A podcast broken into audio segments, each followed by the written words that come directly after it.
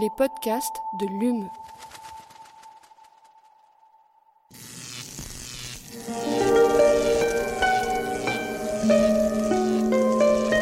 Allume la science. C'est une des nombreuses manières d'essayer de comprendre l'homme. Eh bien, imagine que toute forme de vie sur Terre meurt instantanément et que chaque molécule de ton corps explose à la vitesse de la lumière. Une sorte de, de relativisme absolu. Inversion complète de la charge des protons. La Terre va entendre ces mots. Allume la science.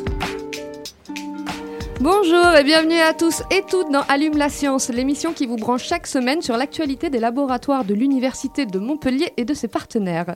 Et cette semaine, nous vous proposons un petit rem- remake de Jacques Brel. Mais dans notre version à nous, vous ne trouverez pas que des marins dans le port d'Amsterdam, mais aussi des métaux lourds, des hydrocarbures, du béton, des lumières artificielles, euh, du bruit, bien sûr, beaucoup de bruit. Et si nos marins chantent, mangent, boivent et dansent, ils trimballent aussi dans leurs bateaux de petits occupants clandestins bien planqués dans les multiples cachettes que recèle un navire. Alors comment ces espèces exotiques s'adaptent-elles à ce drôle d'écosystème qu'est un port? Quelles réponses adaptatives inédites peuvent-elles produire? S'hybrident-elles avec les espèces locales? Bref, vous l'aurez compris, s'ils sont carrefour des hommes et des marchandises, les ports sont aussi carrefour d'espèces et peuvent être à ce titre de véritables laboratoires à ciel ouvert. On en parle avec notre invité, Nicolas Bierne. Bonjour. Bonjour. Et bienvenue dans Allume la science. Vous êtes donc chercheur à l'ISEM, l'Institut des sciences de l'évolution de Montpellier, c'est bien ça? C'est bien ça, oui. Et vous avez publié avec votre collègue Frédéric Viard un article intitulé Rendez-vous urbain en bord de mer, les ports comme laboratoire de terrain darwinien pour étudier l'évolution marine à l'Anthropocène. J'ai tout bon Oui, c'est ça. Juste, il y avait deux autres auteurs qui sont Fanny Touchard et Alexis Simon, qui sont euh, respectivement doctorants et postdoctorants. À l'Université de Montpellier aussi Oui, D'accord. Alexis est maintenant aux États-Unis, euh, Ah. un autre postdoc. Merci de les citer. Alors, comme chaque semaine avec moi pour tenir le gouvernail de cette interview, Aline Perriot. Bonjour. Bonjour Aline. En seconde partie d'émission, ce sera le troisième et dernier volet de notre mini-série consacrée au LIRM. Cette fois-ci, c'est Alexandre Pinlou qui vous fait découvrir le département d'informatique. Alors, toutes les démonstrations que vous avez pu entendre dans ces trois reportages seront, représent- seront présentées pardon, ce samedi sur le campus Saint-Priest lors de la grande journée porte ouverte du LIRM à l'occasion de la fête de la science. On reste sur la fête de la science avec Agnès Pesanti du service de la culture scientifique qui nous rejoindra en fin d'émission pour nous donner le programme complet de cette grande manifestation annuelle. Allume la science, vous avez le programme, c'est parti. Chargement de l'engin terminé. Nous sommes à 0 moins 60 secondes. 59, 58, 57, 56, 55. Alors pour commencer, on va contextualiser un petit peu euh, votre étude. Donc quelles conditions particulières on trouve dans un port, euh, en particulier pour la faune sous-marine justement? Ben, en fait, vous l'avez très bien introduit. euh, il y a plusieurs facteurs environnementaux qui sont différents entre un port et le- l'environnement naturel. Il y a des facteurs qu'on appelle abiotiques, donc plutôt physiques, comme la lumière, le bruit, le substrat sur lequel peuvent se fixer les organismes marins, la pollution, les, produits chimiques de diverses natures. Et euh, il y a une autre partie euh, de l'environnement qu'on appelle biotique cette fois, c'est la composition en espèces. Donc on en reparlera euh, ensuite, mais la composition en espèces dans les ports est assez différente de ce qu'on trouve dans le, le milieu naturel autour des ports.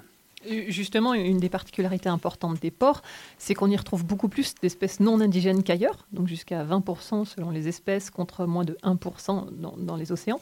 Comment est-ce qu'elles sont arrivées là, ces espèces euh, non indigènes? Voilà, donc la, la particularité des ports, c'est effectivement d'avoir beaucoup d'e- d'espèces euh, non indigènes. Et donc le, le coupable identifié immédiatement, c'est le trafic maritime. Donc les, espèces sont introduites par la- les activités euh, de transport. Et est-ce qu'on sait où exactement, plus précisément, sur un bateau, elles se logent pendant Oui, le il y a, transport? il y a deux, euh, deux endroits principaux. Euh, Il y a les eaux de ballast dont beaucoup d'entre vous ont dû entendre parler. Donc les, les navires avides se remplissent d'eau pour remplacer le poids des marchandises. Et lorsqu'ils chargent leurs marchandises, ils libèrent l'eau dans, dans- dans l'océan, dans la mer. Et donc à cette occasion, quand ils chargent l'eau, euh, tout ce qui se trouve dans l'eau est mis dans, les ballasts. Alors ça va être des organismes planctoniques ou des organismes euh, macroscopiques, mais qui ont une phase euh, planctonique lors de leur cycle de vie. Voilà. Et c'est comme ça qu'ils sont mis dans, les ballasts. Et quand les, bateaux déchargent les eaux de ballast à un autre endroit, eh ben, les larves sont répandues dans, dans le, principalement dans le port où se trouvent les bateaux. Quoi. Et on évoquait et aussi le biofouling, oui, pardon. Le, le biofouling voilà, donc le, le biofouling, il n'y a pas trop de traduction en français, on appelle ça des salissures marines. On a gardé le mot fouling. C'est tous les organismes qui vivent, qui vivent, fixés sur les coques des navires.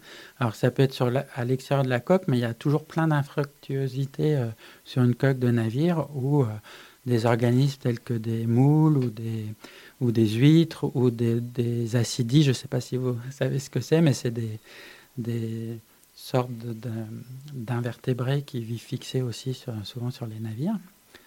En Bretagne, on appelle ça les pissous, et puis dans en Méditerranée, on appelle ça, je ne sais pas trop, en fait, il y a le bijou qui est connu euh, à 7, puisqu'il est dégusté.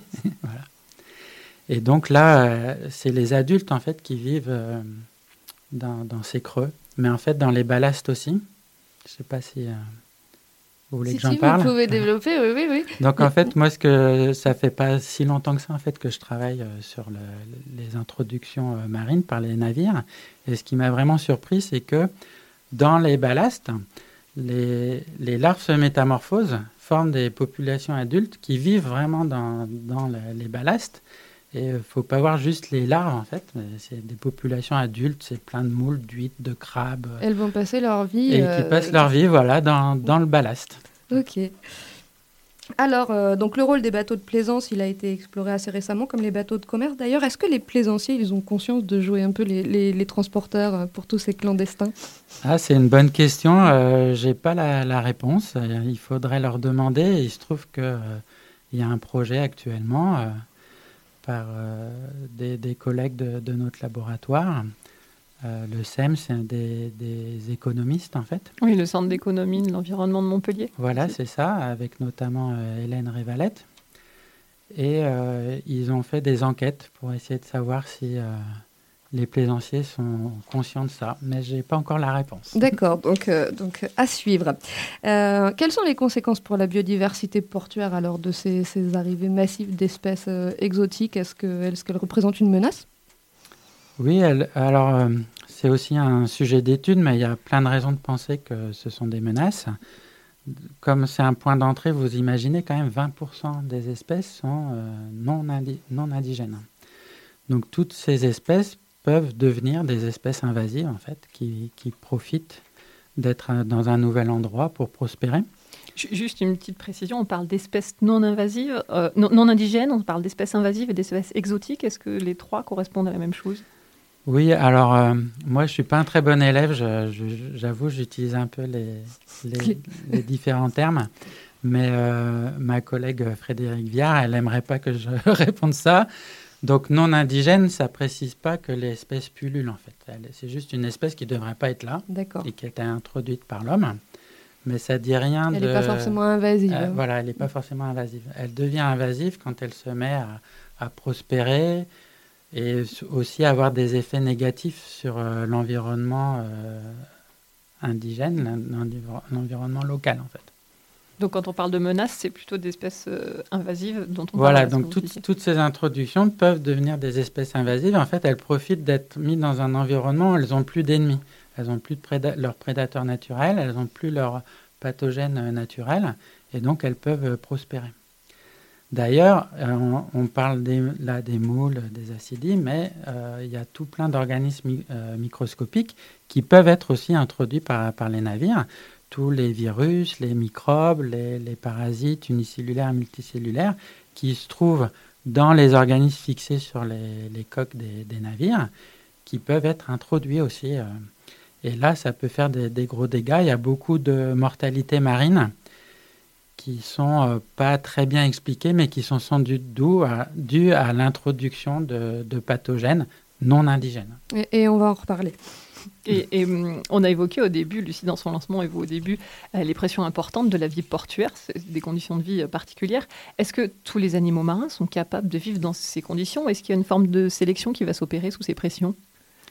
Alors, euh, c'est ce qui nous anime en fait dans nos recherches. On aimerait euh, comprendre comment ces organismes s'adaptent à, cet environnement euh, particulier, qui a aussi changé assez rapidement par rapport à un environnement naturel. Donc, c'est quelque chose d'assez nouveau pour les, organismes.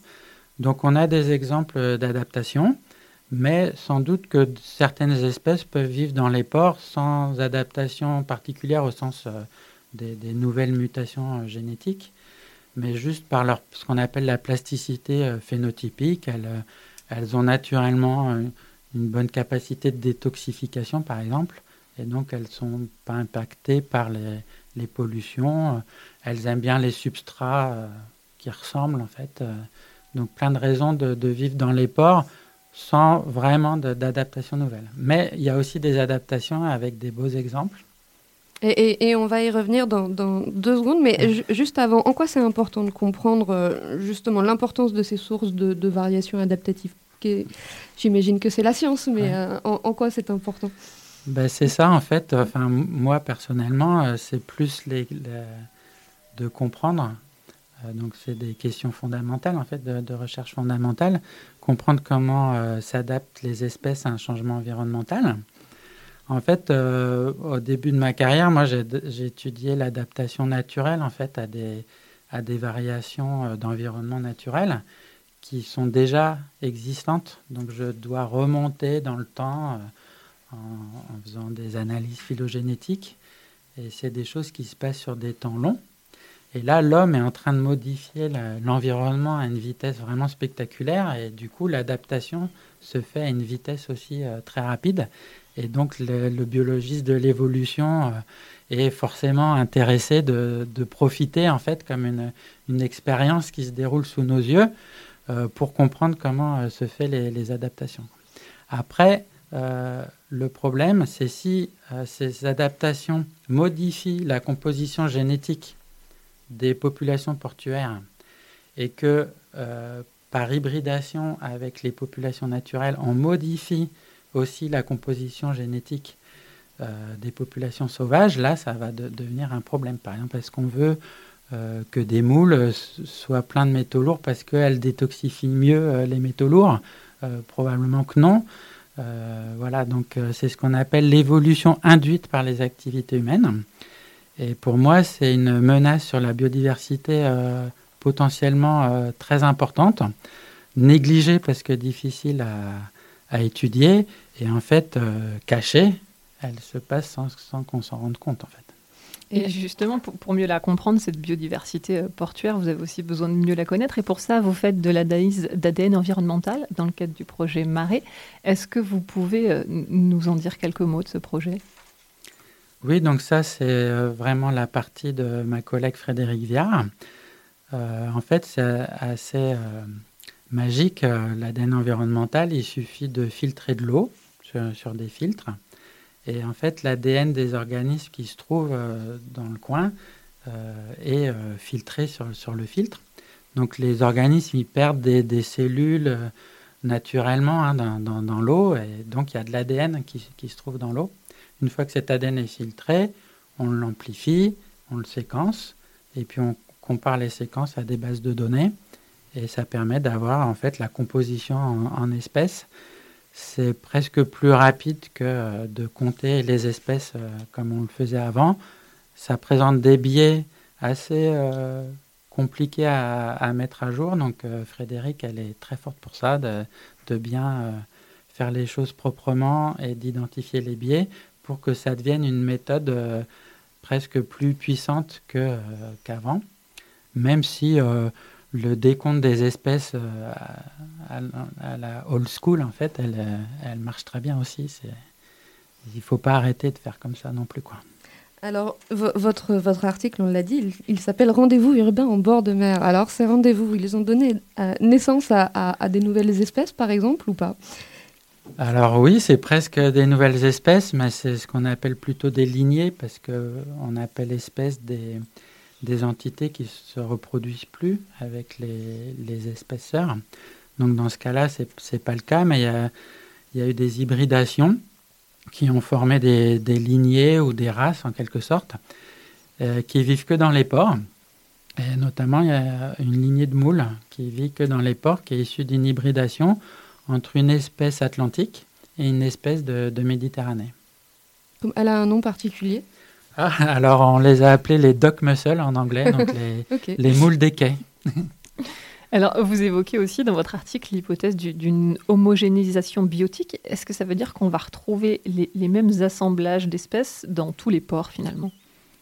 Oui, alors c'est aussi un sujet d'é- d'étude pour lequel on n'a pas des, des réponses tout à fait tranchées, mais il semble qu'effectivement euh, les, les- les compositions d'espèces euh, des différents ports soient assez homogènes par rapport à ce qu'on rencontre dans, le- milieu naturel. Donc il y a quand même des, petits, euh, des petites différences. Il faut voir aussi que là, depuis le début, on parle de ports. Euh, il y a quand même plein de sortes de ports. Il y a les ports de plaisance, les ports de commerce, les ports militaires, les ports de pêche. Donc, moi, je connais des études sur les ports de plaisance qui ont montré qu'effectivement, les, les compositions d'espèces étaient assez similaires.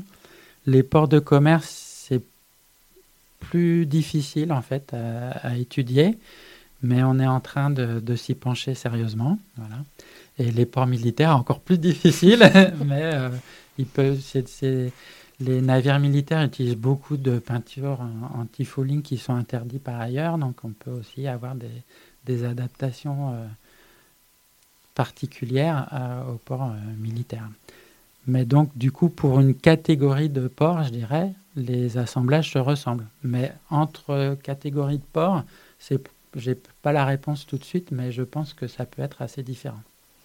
En quoi justement les, les, ports sont un, sont un super terrain d'observation pour vous, scientifiques? Alors vous parlez de mésocosme même, mais quelles sont les conditions qui, qui permettent de dire que c'est des laboratoires à ciel Ben, dé- déjà, il y a ce que je vous expliquais euh, tout à l'heure, que c'est un environnement tout à fait nouveau. Donc, il se passe des adaptations euh, très rapides. Donc, c'est ça qui nous intéresse. Et après, c'est des environnements clos. Il y a beaucoup de ports qui sont euh, fermés par des écluses ou des portes qui confinent les, les masses d'eau, en fait, avec peu d'échanges vers l'extérieur. Et du coup, ça fait un peu comme une grande piscine où, même si on ne peut pas contrôler les facteurs comme on le fait en laboratoire. Euh, comme on le disait, les conditions se ressemblent quand même en- entre différents ports et ça nous fait comme une, expérience grandeur nature euh, à une échelle quand même un peu plus grande qu'au laboratoire. On ne pourrait pas avoir des, piscines aussi gigantesques qu'un port dans, notre laboratoire. Et vous parlez aussi de portuarisation biologique dans l'article. Qu'est-ce que ça signifie? Oui, alors on a voulu donner un mot à, ce qu'on étudie en fait, c'est-à-dire euh, l'évolution des espèces marines dans l'environnement portuaire sous les pressions de sélection dues aux activités humaines. C'est ça qu'on appelle la, portuarisation biologique.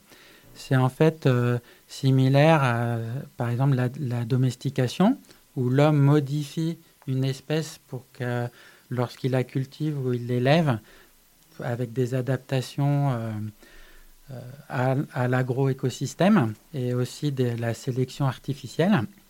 Donc là aussi, c'est aussi une forme de sélection artificielle qui n'est pas vraiment voulue, comme dans le cas de la domestication, mais qui, qui ressemble. Il y a aussi d'autres mots qui ont été inventés, euh, comme la pestification. Là, la pestification, c'est euh, l'adaptation des pathogènes et des parasites des espèces cultivées. Donc en, en sélectionnant les espèces cultivées, en passage, on a aussi sélectionné les pathogènes et les parasites pour être plus virulents, pour contourner les résistances qu'on avait euh, sélectionnées. Et donc, ça modifie la, composition génétique d'un pathogène naturel qui devient un pathogène d'agroécosystème. Et du coup, on parle de ce qui se passe dans les ports depuis tout à l'heure, mais est-ce que ces espèces introduites ou ces espèces qui sont ici d'hybridation, elles peuvent s'en échapper de ces ports et en sortir pour aller impacter aussi euh, l'équilibre de la biodiversité alentour? Oui, alors c'est vraiment la question qu'on se pose euh, in fine. Euh, comme je vous disais tout à l'heure, donc les ports sont des points d'introduction. Et donc, si ça peut être le point de départ d'une espèce invasive qui va avoir des effets négatifs sur euh, l'écosystème. Donc, cet échappement, en anglais, ça s'appelle spillover. C'est vraiment quelque chose qui préoccupe les scientifiques. Et donc, comme je le disais aussi, les espèces invasives, c'est pas forcément des, des, moules ou des, des c'est aussi des pathogènes. Donc euh, voilà, c'est des, points d'entrée à de, nouvelles maladies euh, qui peuvent faire vraiment beaucoup de dégâts sur les populations naturelles. Il y a aussi un autre processus qui nous intéresse, ça s'appelle la pollution génique. Donc c'est quand la, lignée de porc reste dans le porc, mais euh, transmet des gènes aux espèces naturelles par, par, hybridation. Et là, ça peut transformer euh, la, la, composition génétique des, des, populations naturelles aussi. Un grand merci à vous, Nicolas Bierne, pour toutes ces explications. Je crois qu'on ne regardera plus les porcs de la même manière. Et on passe maintenant à notre séquence reportage. Et c'est toi, Aline, qui t'es rendue au département informatique du LIRM cette oui, semaine. C'est ça, tout à fait. Lucie, j'ai rencontré Alexandre Pinlou, enseignant-chercheur au LIRM en informatique et responsable adjoint du département. Alors, si vous aussi, vous vous demandez parfois à quoi peuvent bien servir la théorie du calcul, la science des données, l'intelligence artificielle, la bioinformatique, le traitement de l'image ou encore le génie logiciel, il nous explique, exemple à l'appui, en quoi l'informatique s'immisce partout dans notre quotidien. Alors, au département info, on est euh, 200 chercheurs, enseignants-chercheurs. On est répartis en 15 équipes de recherche. Et euh, au sein de ces 15 équipes de recherche, on couvre un large domaine de la recherche en informatique en général. Euh, on peut découper ça en trois grands domaines, on va dire. Une partie des équipes s'occupe de la théorie du calcul. Une autre partie vont s'occuper de la science des données, de l'intelligence artificielle, de la bioinfo, du traitement de l'image. Et enfin, une dernière partie euh, s'occupe du génie logiciel. Alors on peut peut-être prendre un exemple d'une des démonstrations qui sera proposée euh, lors des 30 ans du LIRM justement. Parmi les démos, on va vous proposer une, une, présentation de ce qui se fait avec les codes correcteurs d'erreur. Euh, donc l'idée c'est que lorsqu'on a de la communication qui va euh, vers des satellites par exemple, forcément le message qu'on envoie c'est message une série de bits de 0 et de 1 et ce message il peut être bruité, on peut avoir des interférences. Et par conséquent euh, lorsque le message il arrive dans le satellite il faut bien évidemment réussir à, le traiter. Et donc pour ça même s'il est bruité on va avoir un système de code correcteur d'erreur qui va faire en sorte que le message va être corrigé à l'arrivée automatiquement. Alors jusqu'à un certain point hein, s'il y a trop de bruit ça sera pas faisable mais en général on y arrive. Et donc ça euh, lors des 30 ans de on aura une démo qui sera basée à l'aide d'un jeu de cartes qui s'appelle le double et qui vous montrera exact comment est-ce que ce code correcteur d'erreur il est mis en œuvre et comment est-ce qu'on arrive à corriger les messages même s'ils sont bruités. Alors le double c'est un jeu que beaucoup de gens connaissent, hein, ceux qui ont des enfants ils connaissent, c'est un jeu de cartes où on a une série de cartes et le but du jeu c'est que quand on prend n'importe quelle paire de cartes on a toujours une seule image en commun, un seul dessin en commun sur, cette paire de cartes. Et l'idée qui est derrière c'est de vous montrer qu'en fait euh, comment est-ce que ce jeu de cartes il a été construit, bah, c'est à base de résultats mathématiques qui montrent qu'en fait on est capable à partir d'un certain jeu de symboles donc je sais plus combien il y en a exactement dans le jeu du double, mais on est capable de construire ensuite un ensemble de cartes de telle sorte que deux cartes prises au hasard auront toujours un seul et unique symbole en commun. Et c'est grâce à ça qu'on peut ensuite, c'est derrière ça que se cache la théorie du code correcteur d'erreur qui permet de montrer que euh, bah, même si on a un certain seuil d'erreur dans un message, on peut le corriger automatiquement. Dans le cadre de ce qu'on fait aussi dans nos recherches en IA et en sciences des données, euh, on a un projet qui s'appelle Morphonet, qui est euh, développé au LIRM. C'est un projet euh, grâce auquel les chercheurs ont réussi à découvrir comment les cellules embryonnaires pouvaient communiquer entre elles. Donc on pourrait imaginer au départ que c'est plutôt de la biologie que de l'informatique. En fait, ce qui s'est passé, c'est que les, scientifiques ont, biologistes ont, on va dire, photographié, pour être simpliste, photographié des cellules à différents stades de leur développement embryonnaire. Et euh, à l'aide d'un logiciel qu'on a développé au LIRM qui s'appelle Morphonet, on a réussi à reconstruire l'évolution de ces cellules au cours du temps dans un, dans un logiciel peut ensuite, grâce auquel on peut naviguer au sein de ces cellules avec un casque de réalité virtuelle. Et donc quand on met ce casque sur les yeux et qu'on qu utilise le logiciel, on peut retracer toute l'évolution, voir les cellules euh, individuellement, et on, voit grâce à ça comment est-ce qu'elles communiquent entre elles. Ils ont réussi à montrer que dans certains cas, il y avait des cellules qui discutaient de manière euh, euh, lointaine, c'est-à-dire qu'il y avait euh, la discussion se faisait à l'aide de, processus chimiques hein, au sein de nos cellules, mais des, des, cellules qui étaient loin pour discuter entre elles. Et dans d'autres cas, on voyait que c'était des cellules qui étaient très proches qui discutaient, qui discutaient entre elles. Et donc c'est grâce à ce système-là qu'on a pu découvrir ça. Et je rappelle donc que pour célébrer ses 30 ans, le LIRM profite de la fête de la science pour vous inviter à découvrir ses locaux et le travail des chercheurs lors d'une grande journée porte ouverte qui aura lieu ce samedi. Et on reste sur la fête de la science avec notre invité de dernière minute. Et cette semaine, c'est Agnès Pesanti qui nous présente le programme de la fête de la science. Bonjour Agnès. Bonjour. Alors pour commencer, peut-être un petit rappel, la fête de la science, qu'est-ce que c'est? Oh là là, alors la fête de la science, c'est vraiment un très grand rendez-vous, je dirais même un événement désormais incontournable, euh, qui parle de science, bien sûr. hein. Bon, en fait, c'est surtout pour le public, euh, le grand public et les scolaires, c'est l'occasion vraiment de rencontrer les acteurs de la recherche. hein. C'est vraiment plus que jamais euh, l'occasion de tisser des liens, de les renforcer dans la relation science et société, de montrer ce qui se passe dans les labos, de montrer l'état de la recherche et de voir in situ, en venant euh, sur les différents événements proposés, eh bien, euh, ce que font les scientifiques au plus près. Alors ça s'étale sur combien de temps? Alors cette année, l'événement s'étale du 7 au 17 octobre hein, sur la France, hein, sur- dans toute la France. Et euh, à Montpellier, dans le département, il y a plusieurs euh, grands rendez-vous. Alors, euh, donc il y a une thématique chaque, chaque année. Est-ce que tu peux nous parler de, de- de la thématique 2022 Alors effectivement, cette 31e édition sera l'occasion eh bien, de rassembler toutes les générations autour d'un des plus grands enjeux de l'humanité, le changement climatique, le réveil climatique. Voilà. Il est quand même désormais avéré hein, que nous faisons face à un bouleversement planétaire hein, avec l'explosion du thermomètre, la sécheresse, les catastrophes naturelles, on l'a vu cet été. Et tout cela eh pourrait très bientôt devenir la norme. Alors, les effets du réchauffement, climatique se font désormais ressentir dans notre quotidien et on perçoit bien que euh, la prise de conscience est forte, y compris chez les jeunes. Et euh, ils sont de plus en plus nombreux à être sensibles eh bien, aux impacts sur la nature, sur les ressources naturelles, sur la biodiversité ou sur la santé. Donc c'est vraiment une thématique qui est axée sur ce thème-là cette année. Alors cette année, comme les autres années d'ailleurs, euh, l'UM joue un rôle, enfin l'Université de Montpellier joue un rôle particulier dans, dans cette fête de la science dans l'Hérault. euh. Eh bien, comme chaque année depuis la sixième année consécutive, l'Université de Montpellier coordonne l'événement à l'échelle du département, mais implante également un village des sciences sur le site de la faculté d'éducation de Montpellier, qui est tout près du stade Philippides. Donc là, rendez-vous samedi 8 et dimanche 9, hein, de 10h à 18h non-stop. Qu'est-ce qu'on va y trouver alors dans ce village des sciences Bah, déjà, on va pouvoir se balader librement dans le grand gymnase, dans les salles de cours, dans les amphis, etc. Et puis, on va pouvoir euh, eh bien, voir des stands, rencontrer des scientifiques, participer à des ateliers, des démonstrations, des jeux, des conférences, euh, une, expo également sur des thématiques scientifiques et des sujets très variés, mais évidemment avec un focus tout particulier sur la thématique. Alors, on enchaîne, comme on l'a dit, ça dure pas que ce week-end. Euh, ça va durer, enfin, c'est sur plusieurs sites d'abord, pardon, à Paul Valéry aussi. Alors, euh, oui, effectivement, l'université Paul Valéry, en tout cas le site de Saint-Charles, ouvre ses portes pendant trois jours, hein, du, du 7 au 10 octobre. hein, et on va pouvoir là aussi retrouver des scientifiques. Alors, on est plutôt en sciences humaines et sociales, hein, mais ça ne veut pas dire que ce ne sont pas des sciences. Donc, on va pouvoir retrouver tout un tas de gros rendez-vous sur le site Saint-Charles. Il faut y aller, ça va vraiment être, euh, être très bien, je pense.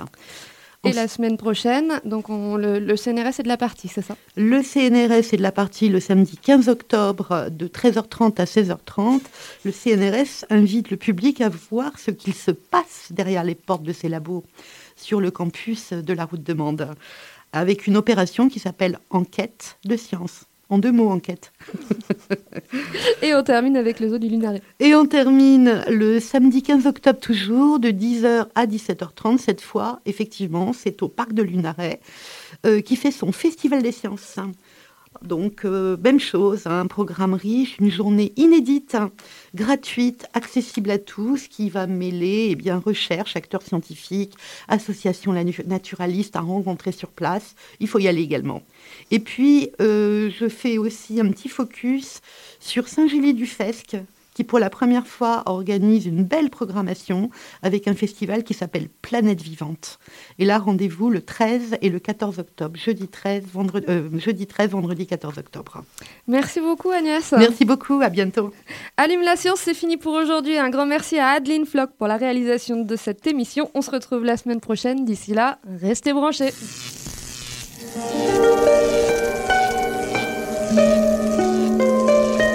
Allume la science. La science. C'est une des nombreuses manières d'essayer de comprendre l'homme. Eh bien, imagine que toute forme de vie sur Terre meurt instantanément et que chaque molécule de ton corps explose à la vitesse de la lumière. Une sorte de, de relativisme absolu. Inversion complète de la charge des protons. La Terre va entendre s'aimer. Allume la science.